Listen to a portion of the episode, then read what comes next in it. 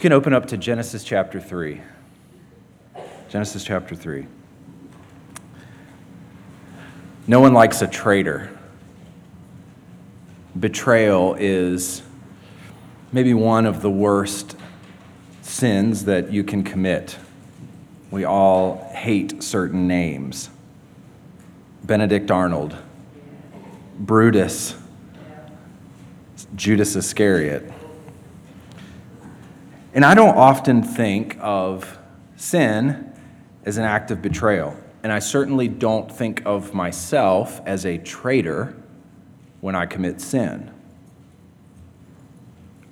All those guys I just mentioned are traitors. They betrayed someone who had been good to them. They stabbed that individual in the back, sometimes literally, but certainly figuratively. But when you get to Genesis chapter 3, the first sin committed here cannot be rightly understood apart from seeing this as an act of betrayal.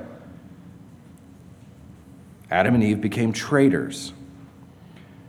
And what's tempting is to just sort of parachute into this passage. I mean, it's so well known.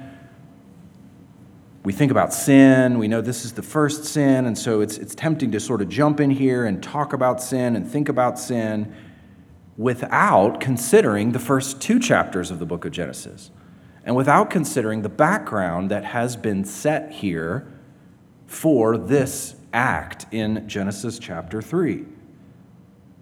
And so when you read Genesis 3 as it was intended to be read, as a, a part of Genesis 2, chapter 2, verse 4, all the way to the end of chapter 4, one section coming together, when you read this in light of what's come before it, it becomes much more obvious that this is an act of cosmic betrayal. And what happens here sets the rest of humanity on the course of being rebellious traitors to God. The reason for that is because in Genesis 1 and 2, as we have belabored to try to show you, in Genesis 1 and 2, we've seen God as a powerful creator who is good. Fundamentally, he is gracious and kind to his creatures. He provides everything that they need to enjoy the creation and to enjoy him as the creator, to be in fellowship with him.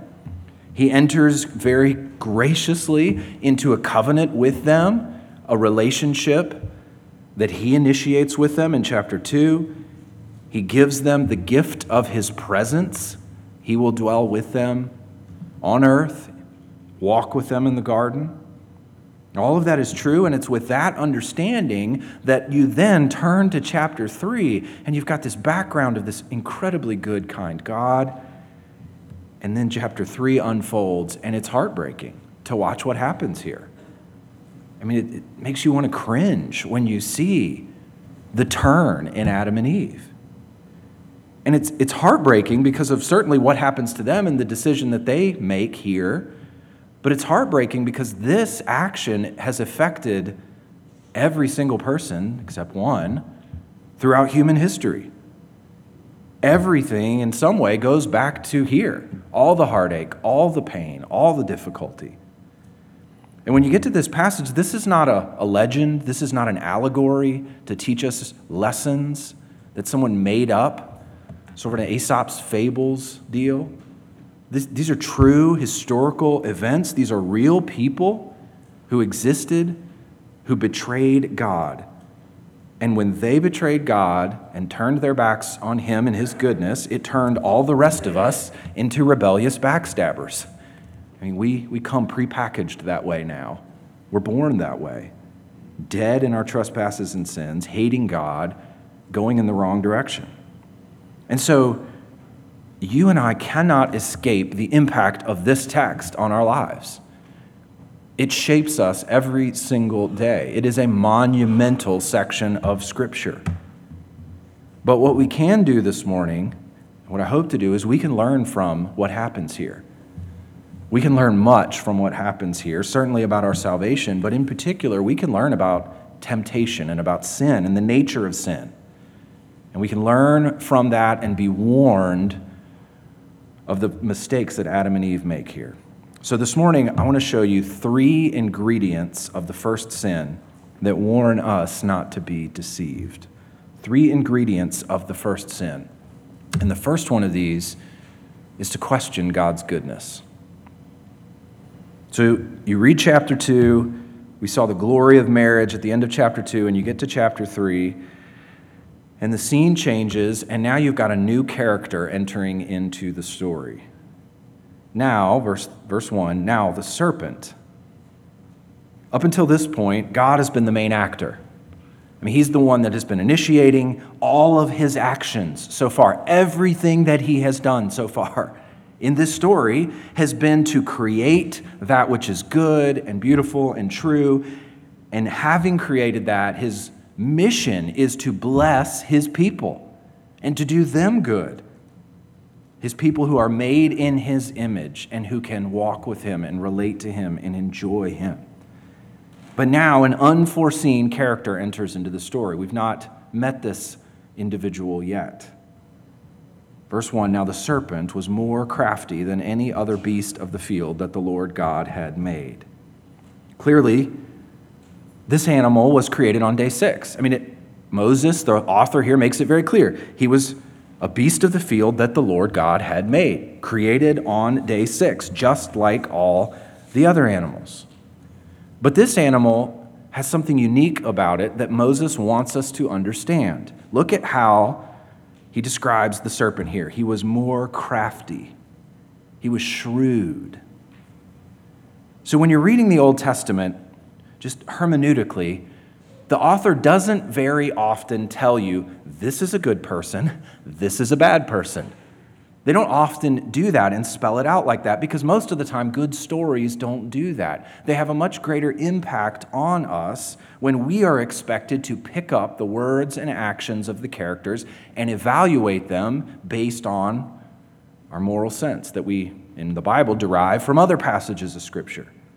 But what Moses is doing here is he's, he's telling us to be on the lookout for this character. He uses this word shrewd or crafty here because what he's saying is don't take everything about this character and what he says at face value. You need to listen to this character's words carefully, and you need to evaluate what's going to come out of the mouth of this serpent. And so, as we're evaluating this character, you have to bring the rest of the Bible to light on who exactly we're dealing with here. And I think you would know we're not dealing with a simple snake here. It is a serpent who was created on day six, but this snake has been empowered by an evil and malevolent person who is behind the snake.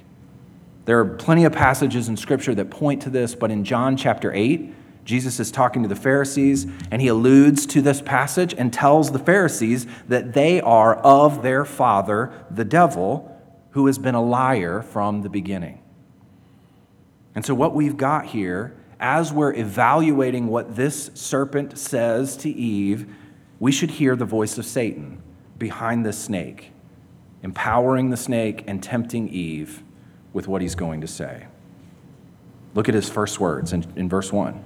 He said to the woman, Did God actually say, You shall not eat of any tree in the garden? What's amazing here, I don't know if you've ever noticed this before, but in this passage, the snake never tells Eve to eat of the tree. He, he never actually commands her to do that. Instead, what he does is he takes a much subtler approach and he tries to create skepticism in Eve. I mean, look at those words. Did God actually say? Trying to, to create doubt in Eve in how she understood what God had said to she and Adam. Look at the rest of the question. Did God actually say, You shall not eat of any tree in the garden? This is, it's sort of like what God had said, but it's really a complete reworking of the command that God had given to Adam in chapter 2. It's, it has an entirely different emphasis here.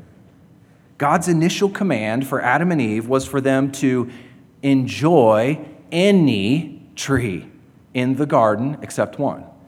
It was a very generous and wide ranging command. Enjoy all of the trees that I have given you. There's one tree that you need to avoid because avoiding this tree will bring you good, and eating of this tree will bring you much evil and pain. And so, what the serpent is doing here by reframing this is he's trying to paint God as stingy and harsh. And it's interesting here, in Hebrew, the question actually begins with the word not. It begins with the negative. It's placed first here to emphasize that the serpent is trying to create a negative perception of God. The serpent wants Eve to doubt and distrust the goodness of God. That's the goal here. What else is interesting here is the way the serpent uses the name of God. Look here. Did God actually say? Now, throughout chapter 2, you can go back and look at this, but throughout chapter 2, when the creation of man and woman is recounted, the name for God that is used is the Lord God. It's the covenant name of God, Yahweh, with the divine name of God, God. And they're put together, the Lord God. But what happens here is the serpent takes away the relational covenant name of God and simply speaks of God as divine. And what he's trying to do is he's trying to create a sense of distance between Eve and God. He's trying to think, make Eve think that God is not personally caring for her and not in a close relationship with her. All of this he's trying to accomplish by simply posing a question and creating skepticism about who God is in Eve's mind. So, how does Eve respond? Look at verse, verses 2 and 3. And the woman said to the serpent, we may eat of the fruit of the trees in the garden, but God said, You shall not eat of the fruit of the tree that is in the midst of the garden, neither shall you touch it, lest you die. Now, hindsight is 2020, right? Eve should have refused to engage the serpent's questions and attempts to get her to doubt the goodness of God. But as you read her response here, she seems to be toying with the idea that God really isn't as good as I thought he was. She sort of rehearses the command that God gave from chapter 2, verses 16 and 17, but notice what she omits. She omits the words surely in God's command and the word any in God's command. We may eat of the fruit of the trees in the garden. She doesn't say surely, and she doesn't say any tree. It's like she's viewing God as somewhat restrictive here and not as generous as he was, and he is. And instead, she adds this prohibition onto God's command here. You shall not eat of the fruit of the tree that is in the midst of the garden, neither shall you touch it, lest you die.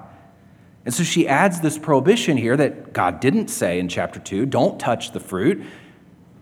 And it makes God appear somewhat petty and strict in her view of him. He didn't say it. And she, if you'll notice, speaks in the same way of God that the serpent did. She doesn't use the name Lord God, Yahweh God. Instead, look at verse 3. She says, But God. She's adopting the name that the serpent has used for God in this context here, not his covenant name. And so maybe the serpent sensed some wavering in the way Eve responded here, but in verse 4, the serpent comes full tilt at her. Look at verse 4. But the serpent said to the woman, You will not surely die. So here, instead of just questioning, he directly contradicts what God has said to them. And he goes beyond directly contradicting what God has said, and he paints God as selfish and he paints God as trying to withhold something good and desirable from the human couple. Look at verse 5. Here's why he's saying you won't surely die. For God knows that when you eat of it, your eyes will be opened, you will be like God, knowing good and evil. So he's not denying that God gave the command, but he's attributing a motivation to why God gave this command here. He's impugning God's character and his motivations. He's basically saying, listen, Eve, God is holding you back. He has something good that he doesn't want you to have. He is selfish. He is deceptive. He is keeping you from something that you really want that will really be enjoyable to you. So let's pause for a moment here in the sense of not working through the text anymore. And let's consider Satan's overall tactics here, because I think this is incredibly instructive for me as I think about temptation and sin in my own life. His overall goal, the serpent's overall goal here, is to get Eve to question God's goodness. I mean, that's our first point this morning. But if you read Genesis 1 and 2, the, the narrative so far has presented God as incredibly benevolent and incredibly good and gracious. And the serpent is calling all of that into question here. And this is so helpful for us in our fight against temptation because I think we often think of temptation like this. This is how we view temptation. You'll be at work and a frustrating situation will come up with that annoying coworker and you are tempted to use harsh language in anger against that person. Maybe you're on your computer late at night and you are tempted in that moment to look at something inappropriate that you shouldn't look at. And so, what we do when we think about temptation is we tend to think in terms of I'm here in a moment, and all of a sudden the temptation arises and it pops up. And in this moment of temptation, I have got to fight. And I need to recount Bible verses, and I need to use those Bible verses to fight off sin. And that's what I need to do here. And if I do that effectively enough, I will overcome temptation and I won't sin. If I don't do that effectively enough, then I'll give in to temptation and I will sin. And that's how we tend to think, or that's how I often tend to think about temptation. It's a moment of time where I'm confronted with an issue, and I have to decide in that moment or work my will to the point where I won't give in to that temptation. But in reality, this is all preparing for the moment of temptation here. What's happening in verses 1 through 5 is setting the stage. And in your life and in my life, preparing for temptation, being groomed for temptation happens hours and even years before you actually walk into that situation. The real battleground is occurring all the time in the understanding of God that you have built into your life through the scriptures. How do you think of God? What is he like? I mean, that's the root of what the serpent goes after here. His whole mission is to get Eve to doubt God's goodness and to question God's generosity. Is God fundamentally good? And that is the heart of the question. And for you and I, does that reality that God is good is that, not, is that something we just sort of think about from time to time and, and acknowledge in our brains? Or is that a reality that sinks down deep into your bones and into who you are and into how you move and re- relate to those around you and move in the world? And what had happened here is Eve's view of God had shifted under her feet. She may not have even realized it was happening, but it moved her from a very strong position in understanding God's goodness and loving Him for His goodness and never wanting to do anything that would violate that goodness or demean that goodness. And she had moved from that ground to this weakened position where she is doubting His goodness and wondering, why did He do this? Maybe He is withholding something that would be really fun from me, really helpful to my life. And she allowed that thought to take root in her and it was destructive in its force. And once her view of God had shifted, just like for you and I, when our view of God shifts and we begin to doubt his goodness, then we are ripe for the moment of temptation.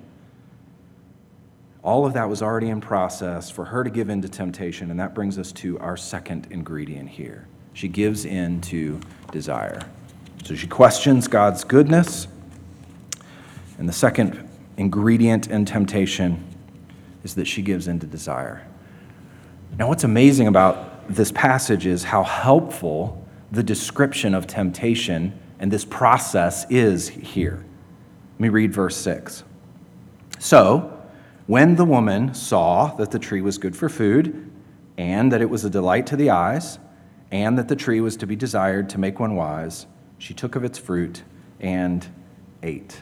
We'll finish the rest of the verse in a few minutes here. But notice the steps here. First of all, She saw. She looked with her eyes. She saw that the fruit was good and a delight to the eyes.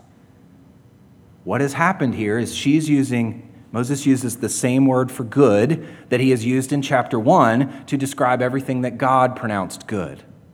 God made everything good and he called it good. And so, what Eve is doing here, she's making a judgment call on what is good. And she has put herself in the decision making position. She is the moral authority. She is calling something good that God has forbidden. So she saw. The second part of this, look at verse 6, is she desired. Desire welled up within her, and she saw the fruit, and she wanted the fruit because she desired to be made wise as the promise was held out by the serpent. Then she reached out her hand and she took it. She saw, she desired, and then she acted on that desire and she took it. This is the same pattern that's used, if you remember this story in book of Joshua, of Achan. Achan recounts what happened here. And Achan answered Joshua, Truly, I have sinned against the Lord God of Israel. This is what I did when I saw among the spoil a beautiful cloak from Shinar, 200 shekels of silver, and a bar of gold weighing 50 shekels. Then I coveted, same word, desired them, and took them. And see, they are hidden in the earth inside my tent. He saw, he desired, and he took. He acted on his desires here. I think you can also hear in this passage an echo in 1 John 2:16 to describe worldliness. For all that is in the world, the desires of the flesh, the desires of the eyes, she looked with her eyes, she wanted, and the pride of life, she wanted to be wise. All of that is echoed here from Genesis chapter 3 is not from the Father, but is from the world. And so I think what happens for us is we temptation comes so readily and so naturally to us. It's a part of living in this fallen world that sometimes we overlook the details of how this works. And it's really helpful to be able to identify the process that's taking place in your heart and in my heart when, in that moment of temptation, certainly the foundation has been set by our view of God, but then you get to the actual moment of temptation, and there's a process taking place. We doubt the goodness of God, and then we see something forbidden, we desire it, and then we act on that desire. And so all of this tells us that the very center of temptation is desire. It's about what you want. Listen, people, people do not sin because they have rationally evaluated the situation and made a good choice in that moment. You do not do that. I do not do that. I don't lash out in anger because I realize this will actually produce the best outcome in my life. I have coolly evaluated the situation and know this is the good thing to do in this moment. We always sin because we want something. And our sin happens when our desires are aimed at the wrong thing. You can't help but desire. You can't help but want. That's what makes you get up in the morning. That's what drives you and I to action. That's why we do everything we do, because of our desires. It's just a matter of where those desires are aimed. And in temptation, they're aimed at the wrong thing. James chapter 1 makes this clear. Let no one say when he is tempted, I am being tempted by God. For God cannot be tempted with evil, and he himself tempts no one. But each person is tempted when he is lured and enticed by his own desire. Then desire, when it is conceived, gives birth to sin, and sin, when it is fully grown, brings forth death. So Eve here acts on her desire, and it gives birth to sin. Then notice what she does at the end of verse 6. She took the fruit and ate, and she also gave some to her husband, who was with her, and he ate. Everything has been flipped on its head here. So God creates the man first and gives him the command in chapter 2, verse 16 to eat of any tree in the garden save one. He is the covenant head The command is singular there. It's given to him as the representative of all humankind. He's responsible for that command. And what he was supposed to do is he was supposed to lead and protect his wife, and together they were to take dominion over the earth by multiplying and having children and ruling over the animals and the elements of creation. But what's happened here is it's all reverse. Here, the serpent has exercised dominion over the woman who is now leading her husband. And everything's backwards in the story. And so I always love to think about in this moment what, what should have happened? Adam's the covenant head. He's the one that's ultimately responsible. So when Eve turns to him with that fruit, and he's standing there, what should Adam have done? What does covenant faithfulness look like here? One author wrote about this, and I cannot improve upon his description, and so I'm going to read it to you. He would, he should have looked at Eve, seen her curse, seen her enemy, and gone after that serpent with pure and righteous wrath. He would have then turned to face the pure and righteous wrath of God that Adam just imaged by going after the serpent, and he would have said something quite simple, something that would be said by another thousands of years later take me instead. But that isn't what Adam does in this moment, is it? Adam, as the covenant head of the human race, decided to follow his bride into sin. And Paul makes it very clear in 1 Timothy that Eve was deceived in this moment, but Adam sins out of outright rebellion and plunges the whole human race into rebellion and sin. And this is precisely why we need a second Adam. Because Adam failed in this moment. He didn't do what he was supposed to do. And what we need is we need someone to chase down the serpent and crush his head and we need someone to destroy the works of the devil. And we need someone to step in between God's righteous indignation over our sin and say, Take me instead. That's exactly what Jesus Christ did thousands of years later. He is the second Adam, and he wins his bride by taking her place on her behalf. But that's not what Adam does here. He buys into the lies of the serpent, and the result is massive, unintended, unintended by Adam and Eve consequences. And that's our third ingredient here. They question God's goodness, they give in to desire, and then, man, they suffer unintended, to them, unintended consequences. So, what's amazing about this passage is the promises and the hopes of verses 5 and 6. So, think about it like this look at verse 5. What does the serpent promise to Eve? For God knows that when you eat of it, your eyes will be opened. You will be like God, knowing good and evil. Those are incredible promises that he makes to Eve. And then what is Eve hoping for? What is she, what is she wanting? Look at verse 6.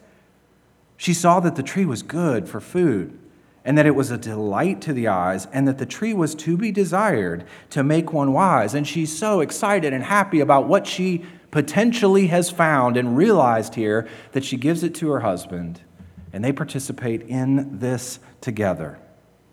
They trusted the promises of the serpent, and they thought that by acting like this, they would receive more joy and more happiness than they could have imagined. And the eating of the fruit at the end of verse 6 is really the, the linchpin of the whole passage, really of this whole section. I mean, these words that she took the fruit, gave it to her husband, and he ate, that's the center of the whole thing. And when that happens, when that action takes place, everything changes, beginning in verse 7. And so all the hopes and promises of verses 5 and 6 turn into incredible unintended consequences in the rest of this chapter. Verse 7 Then the eyes of both were opened, and they knew that they were naked, and they sewed fig leaves together and made themselves loincloths. The serpent had promised that their eyes would be opened, hadn't he? And it happens, and they were, but not in the way that they had expected. They were rewarded with an acute awareness of their nakedness, and it was so overwhelming and so uncomfortable that they desperately tried to cover themselves with anything they could find. So rather than the glorious freedom and harmony that they had experienced at the end of chapter 2, now they feel guilt and embarrassment and shame. But the choice to eat this fruit didn't only impact their relationship with one another. Look at verse 8. And they heard the sound of the Lord God walking in the garden in the cool of the day, and the man and his wife hid themselves from the presence of the Lord God among the trees of the garden. The serpent had promised them that they would be like God, they would be on the same level as God. Now, they only want to hide from his presence. They don't want to be near him. Now they're isolated and they're afraid and they're hiding from someone who had loved them so deeply and been so good to them. And they can't get away from him fast enough. Verse 8 here, you see, he's walking in the garden in the cool or the wind of the day. Probably the evening part of the day. God would come and commune with them in the garden. And interestingly enough, it's the same word and same description of walking in the garden that is used later on to talk about God walking in the tabernacle. And so that, I think, again, points to the reality that the garden was a temple where God would come and commune with mankind and be in a relationship with them. But now, rather than experiencing the presence and the blessing of God being near them, now all of that communion has been shattered in a deep and significant way. And this whole thing obviously is tragic, but if you step back and you look at the promises and the hopes of verses 5 and 6 and the expectations, and then you look at the reality of what happened in verses 7 and 8, it's a little like being promised that you're going to have your honeymoon in the presidential suite in the nicest Hilton in New York City, and you show up and you end up chained in a dungeon instead. Serpent promised, and he did not and could not follow through. But this is exactly what sin does to us every time. This is how sin operates. I mean, it's been like this from the beginning. Satan is a liar from the beginning. We are promised the good life through sin. We're promised happiness. We're promised satisfaction. We're promised joy. If we will just operate on our own moral standing and authority instead of God's. If you and I will just figure out what we think is right and the best way to live, then Satan says, You'll be happy. You'll be satisfied. What could be better than making your own choices about how to run your life?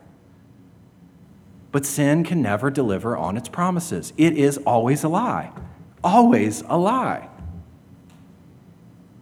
And at the root of temptation, at every temptation to sin, is in this passage and in every other passage, it's the temptation to be like God.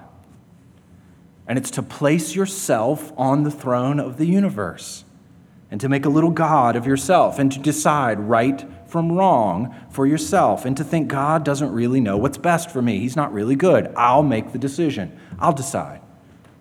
I'm capable, I can do it.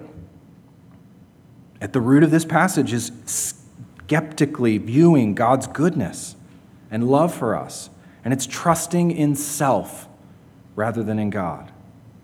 And it's wanting to live my life on my own terms apart from Him and apart from His Word and apart from His good ordering of the universe.